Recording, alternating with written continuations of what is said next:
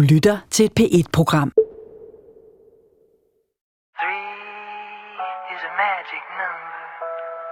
Jeg sidder i DR-byen i København og er ved at ringe op til en person, som i knap halvandet år ikke har ønsket at tale med mig. Nummeret, jeg ringer til, tilhører Sanne Bager, psykolognævnets formand.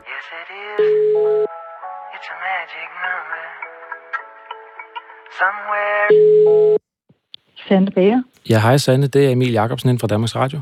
Hej, ja. Og tak fordi du vil være Du har med. kæmpet længe. Ja, Ja, du det har jeg. længe for Ja. at få noget igennem her, ja. Sanne Bager har sagt ja til at deltage i et interview. Et interview, der dels skal handle om de nye tiltag, som hun og Socialminister Astrid Krav har lanceret, og som altså skal få psykolognævnet til at gribe hurtigere ind i sager om psykologer, der kan være til skade for deres klienter. Men Sanne Bager har også sagt ja til at svare på spørgsmål om baggrunden for de nye initiativer. For hvad mener psykolognævnets formand egentlig om alle de historier, vi har bragt? Socialminister Astrid Krav har jo sagt, at psykolognævnets praksis i de sager, vi har afdækket i podcasten, ikke kan fortsætte. Nej, vi har brug for at sørge for, at der bliver handlet og handlet mere, end vi ser nu. Men mener formanden for psykolognævnet, ligesom ministeren, at det er med god grund, at nævnet nu skal føre et hurtigere og mere effektivt tilsyn? Med andre ord vil jeg altså gerne vide, om Sanne Bager er enig i den kritik, der har været af, at nævnet har været for tilbageholdende og berøringsangst, og at nævnet har svigtet klienterne til fordel for psykologerne i de sager, vi har afdækket. Siden slutningen af 2018 har jeg i alt seks gange bedt hende om et interview, og for første gang har jeg nu muligheden for at få svar. Skal vi gå i gang? Det gør vi. Det lyder godt. Sanne Bager, jeg vil gerne starte med at spørge dig om baggrunden for de her nye tiltag. Der siger Socialminister Astrid Krav, at I i psykolognævnet i fremtiden skal gribe meget hurtigere ind i sager, hvor der er bekymring for, at en psykolog er til skade for sine klienter. Synes du, at der er grund til, at I skal handle hurtigere, end I har gjort tidligere? Altså det, jeg kan sige, er jo, at nævnet og sekretariatet jo øh, hele tiden har et stort fokus på at gribe hurtigt ind. Altså snart, at vi har fået kendskab til psykologer, som ikke følger regler eller ikke lever op til de øh, standarder, der gælder. Og nu siger ministeren jo så, at I er blevet enige om, at I skal gribe meget hurtigere ind i sager, end I har gjort tidligere. Man kan sige, at vi er blevet enige om, at man kan skrue op for tilsynet. Og, øh, Hun siger, altså, hun, hun siger til mig, undskyld, bare lige for at vi får det slået ja. Ja. fast fra start. Hun siger til mig, at I skal skrue op, det er rigtigt, men også at I skal gribe ind langt hurtigere, ja. end I har gjort før i, i den slags sager, som vi har afdækket. Ja. Synes du, der er grund til det? Altså, jeg kan jo sige i hvert fald, at vi har udført øh, hidtil det tilsyn, som der har været mulighed for inden for de lovgivningsmæssige og økonomiske rammer. Og når jeg så har spurgt ministeren, om hun mener, at den praksis, I har haft i nogle af de sager, vi har afdækket, der siger hun, den praksis kan og må ikke fortsætte. Er du enig i, at den praksis ikke kan fortsætte? Altså, jeg kan jo ikke udtale mig om de, øh, jeg kan ikke kommentere øh, på de konkrete sager. Om, og øh, jeg kan også kun henholde mig til, at det er et uafhængigt nævn det her, og vi har hele tiden behandlet sager inden hurtigt og effektivt, som vi har kunnet ud fra de økonomiske rammer, vi har haft, og øh, ud fra det lovgivningsmæssige grundlag. Så den generelle kritik af jeres praksis, der har været, vil den praksis kunne fortsætte, sådan som du ser det nu? Altså, øh, jeg kan jo igen sige, at vi har behandlet sagerne øh, sådan, som vi skulle efter loven. Vi har udført det tilsyn, som øh, loven giver mulighed for, og de, øh, de rammer, økonomiske rammer, vi har haft. Så er du enig med ministeren, når hun siger, den praksis, I har haft i de sager, som vi har afdækket her i podcasten, at den ikke må fortsætte? Er du enig i det? Altså, jeg kan ikke, kommentere, jeg kan ikke kommentere på de konkrete sager. Jamen, hvad med på jeres generelle praksis? Jeg kan ikke svare hvilket spørgsmål at være enig eller ikke enig. Vi er et uafhængigt nævn, og øh, vi har behandlet sagerne inden for de lovgivningsmæssige rammer, vi har, og øh, ført det tilsyn, der har været muligt inden for de økonomiske rammer også.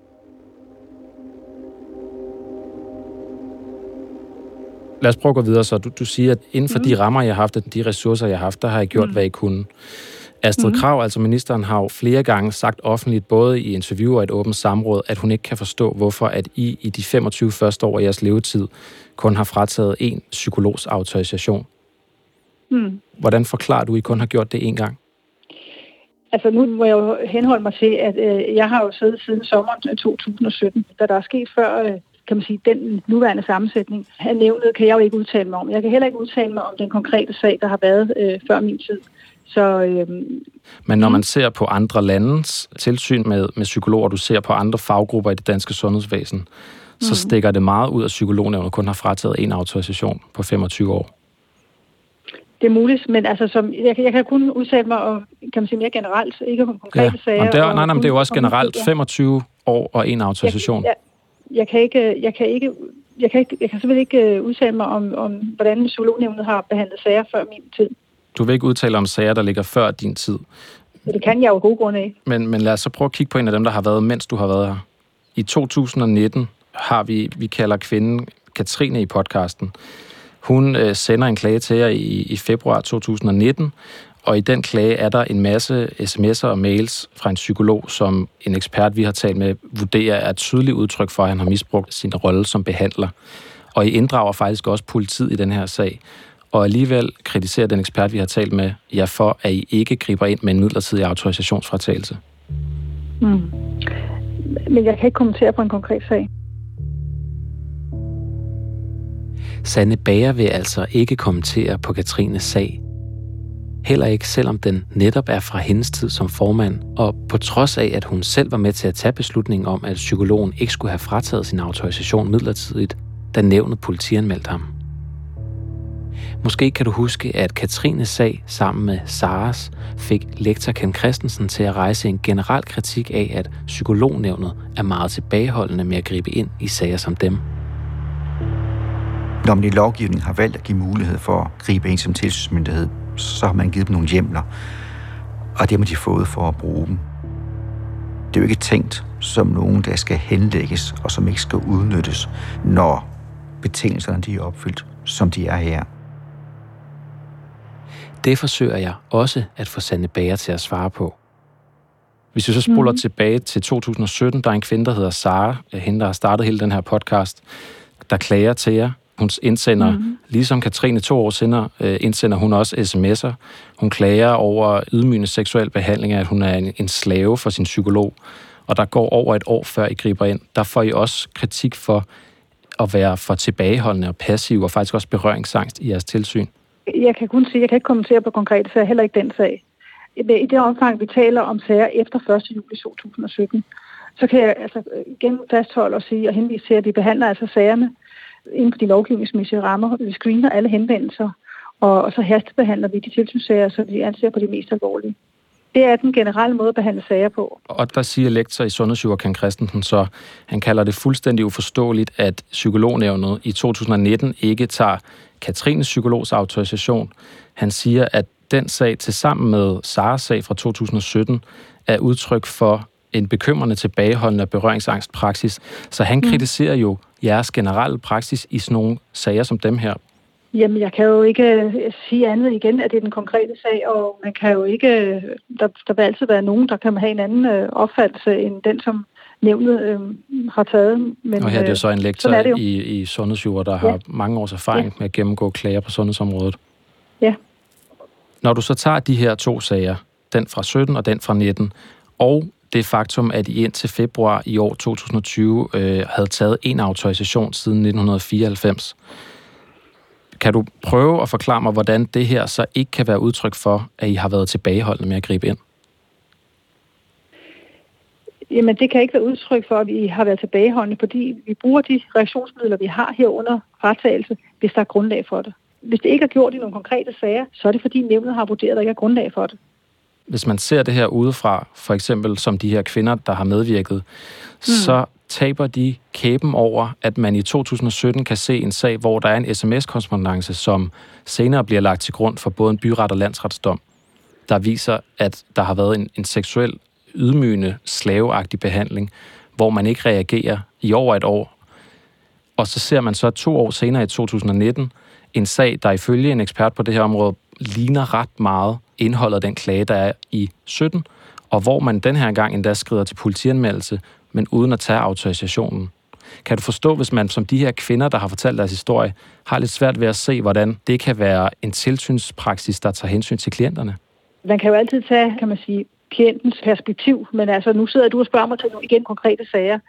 Ja, men nu tænker jeg også bare, I jo til for klienternes sag. patientsikkerhed ja, i sidste ende. Så hvad, hvad ja, tænker du, når du prøver at se det fra deres synspunkt? Dig, ja, men jeg skal se det, det, du interviewer mig om, det er jo nævnets virksomhed. Og ja. det, jeg kan fortælle dig noget om. Jeg kan ikke fortælle dig noget om, hvordan det er at have været i behandling og har fået... Jamen, det spørger jeg heller ikke. Jeg spørger til, når, hvis du ser det fra de klienters synspunkt, som har klaget til jer, og har ja. følt, at de er blevet svigtet. Hvordan tænker du om den kritik?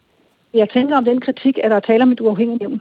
Og vi har hele tiden behandlet de sager og de henvendelser, vi har fået inden for de lovgivningsmæssige rammer, og de er blevet, øh, hvis det er alvorlige sager, der vedrører alvorlige henvendelser, så er de blevet behandlet øh, hurtigt. Der er altså ikke for mig at se nogen noget at kritisere nævnet for. Så hvis man skal prøve at opsummere her, så har vi en minister, der undrer sig over, at man kun har frataget en autorisation i modsætning til for eksempel Sverige og Norge, hvor tallene er 13 og 37. Mm. Og den ekspert, der peger på, at det er larmende lidt, kalder han det en autorisation, og altså også påpeger mm. nogle konkrete sager, hvor, hvor han har gennemgået og vurderet, at der er man meget tilbageholdende i sit tilsyn i forhold til andre tilsynsmyndigheder. Er du enig i noget af det? Det er ikke et spørgsmål, om jeg er enig eller ikke. Jeg behøver sikkert være enig. Altså, jeg må henholde mig til de afgørelser, som er truffet af nævnet, som består af, af, flere medlemmer end bare mig. Så, så er og, du enig øh, eller ikke enig? Jeg er ikke enig, at der er noget at kritisere nævnet, eller der er noget, man kan undre sig over her.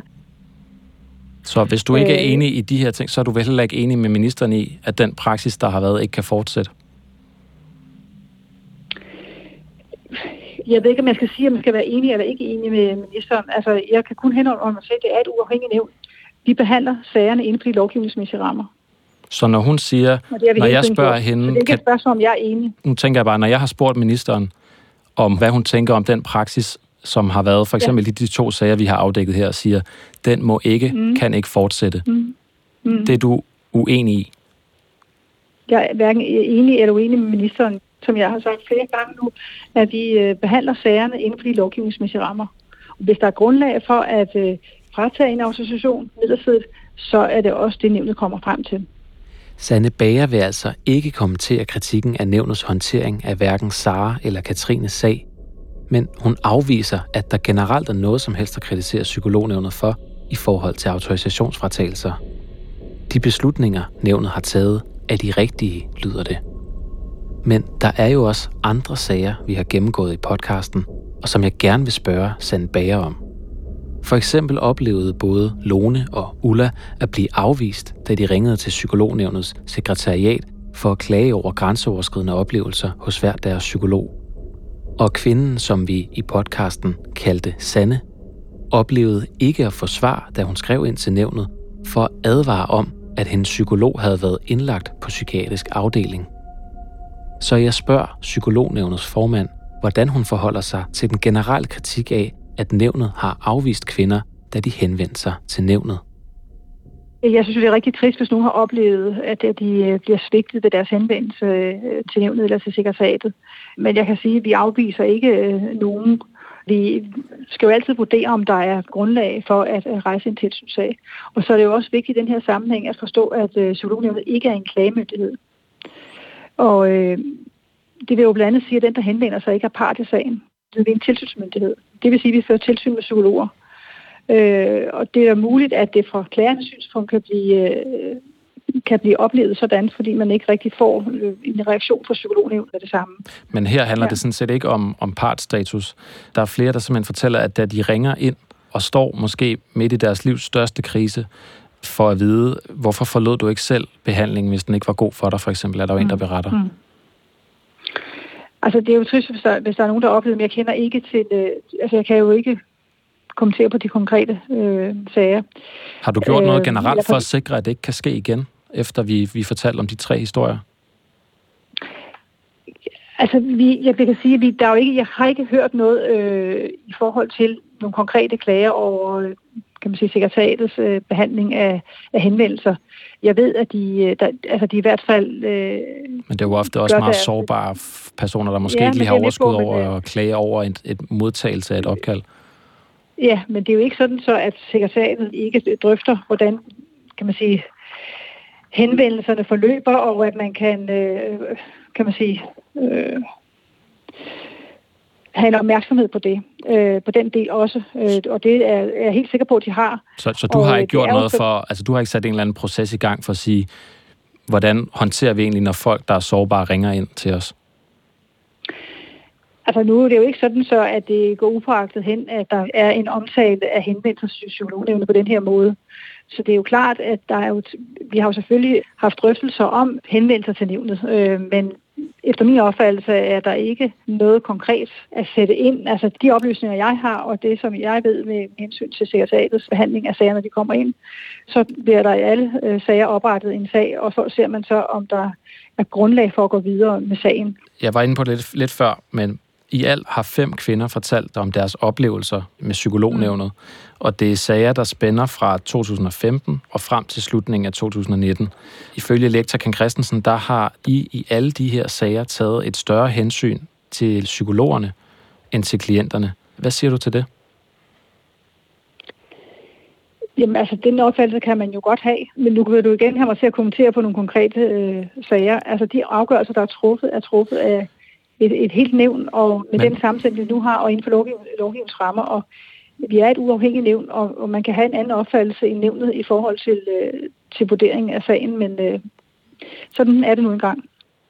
Så jeg prøver lige her til allersidst bare lige at summere op. Når du hører kritik fra minister og ekspert af, at der har været en autorisationsaftagelse i nævnets første 25 år, når du hører kritik fra fem kvinder i alt, der går på både, hvordan man bliver mødt af nævnets sekretariat, selve afgørelserne og også det, som en ekspert kalder en berøringsangst i forhold til at gribe hurtigt ind. Er der noget af det, der egentlig gør indtryk på dig? Eller er uenig i? Måske mere præcist. Jamen, det, jeg ved ikke, om jeg skal være enig eller uenig, og det er det, du gerne vil have. Jeg skal begynde at tage stilling til. Øh, Ja, det vil være rart, når du er formand for nævnet.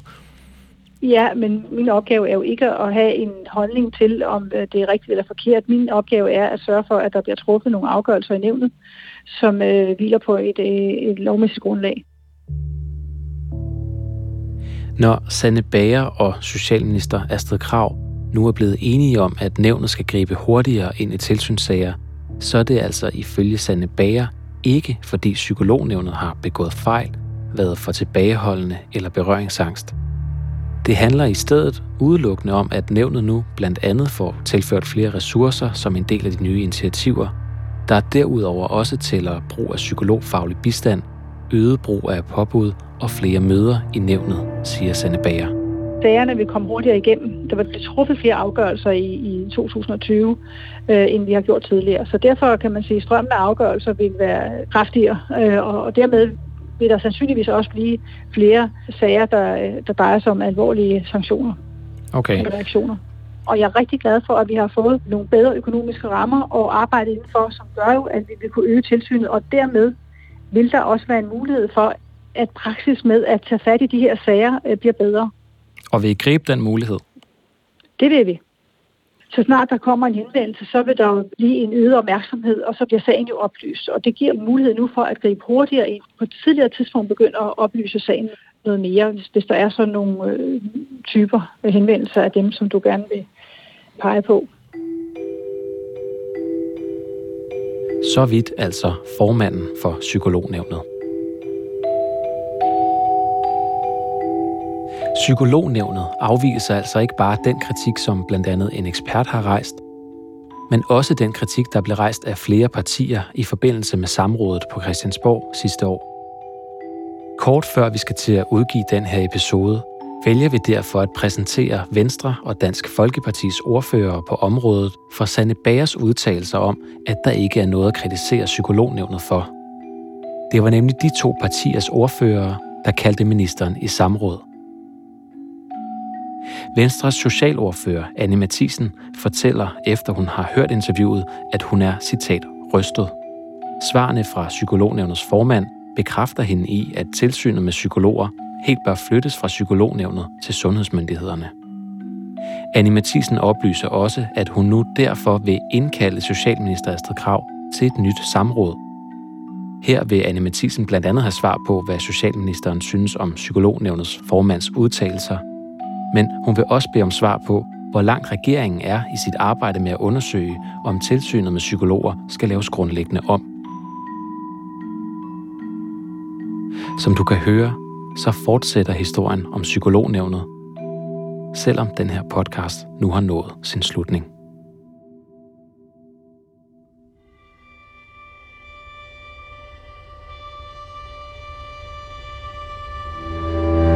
Den her episode af Det Perfekte Offer 2 var klippet og monteret af Marie Killebæk.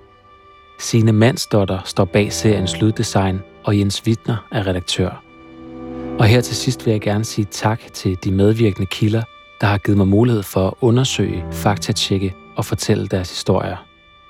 Du er velkommen til at kontakte mig på emoj hvis du har en historie, du synes jeg eller nogle af mine kollegaer skal kigge på. Det var altså emoj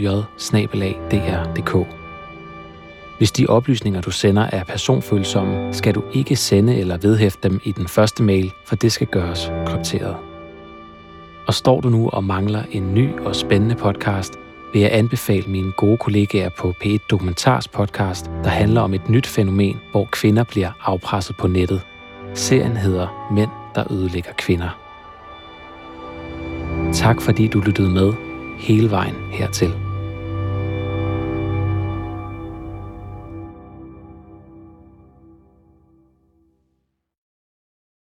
Du kan finde alle P1-programmer på dr.dk-p1. Det giver mening.